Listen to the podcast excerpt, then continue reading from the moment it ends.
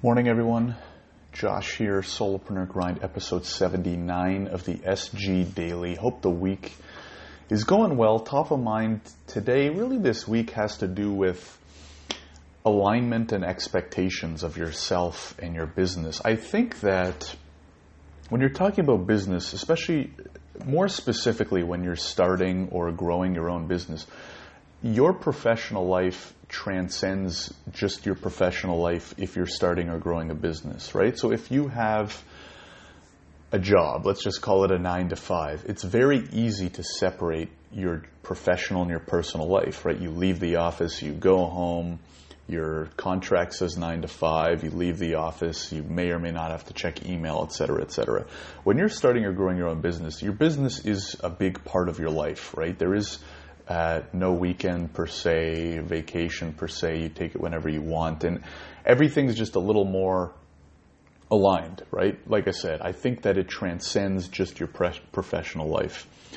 And so, when thinking through the times where I was in a, let's just call it a good place and a bad place with my business, it comes down to really just a few things.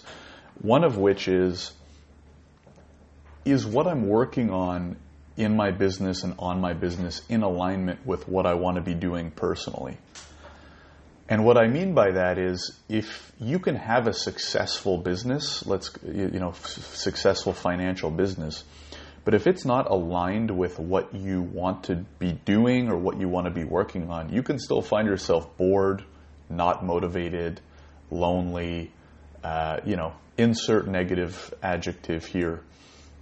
So, how do we put it all together, right? And what I've realized in the last week or two, as things have come together nicely for me in the last month or so, just in terms of what I'm working on and, and how I'm motivated by it, is you really need to ask yourself and have like an honest conversation with yourself, maybe not out loud, probably in your head or maybe on paper in the form of journaling or, or while you're meditating, of what is it you really want to do, right? And we've we've heard of the wishy-washy stuff and the exercises and what does a perfect day look like 5 years from now. But I actually think that's pretty important. You don't necessarily have to sit down and write what a perfect day looks like 5 years from now. I do recommend you do it because it will help, but in, even just in the last month, month and a half, what I've thought is not necessarily what would the perfect day look like, but because that's very hard to imagine, especially if you're starting out and you don't have a business. But what are the types of activities that you want to be doing, right? Because let's say you don't have a business at all. It could be great to say, oh, I want to run the biggest clothing whatever in the world, or oh, I want to, you know, grow an accounting software company. But along the way, it doesn't matter what you start, you're going to have some pivoting, some shifting, some moving in and out of things. So I don't think actually like every detail of the day is so important as what types of things do you actually want to do, and then you can extrapolate from that some options and first steps to take.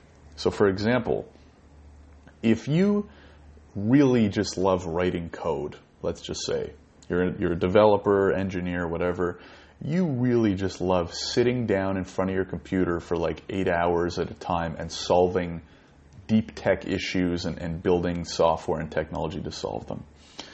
You probably don't want to start your own business because there's a whole other bunch of shit, uh, you know, that you're going to have to do on top of that to keep it going, right? Getting clients, sales, marketing, website, all that other stuff.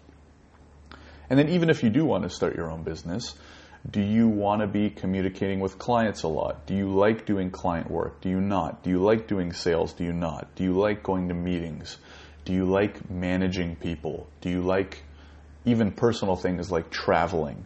Do you like, let's go down the influencer road. Do you like taking selfies, right? Because a lot of people, it's very in now to be like an influencer. Oh, I'm just going to start posting on Instagram and, and uh, whatever it be for your workouts or food or clothing, anything, anything. But if at your core, you don't actually like kind of putting yourself out there, taking pictures of yourself, uh, all that stuff.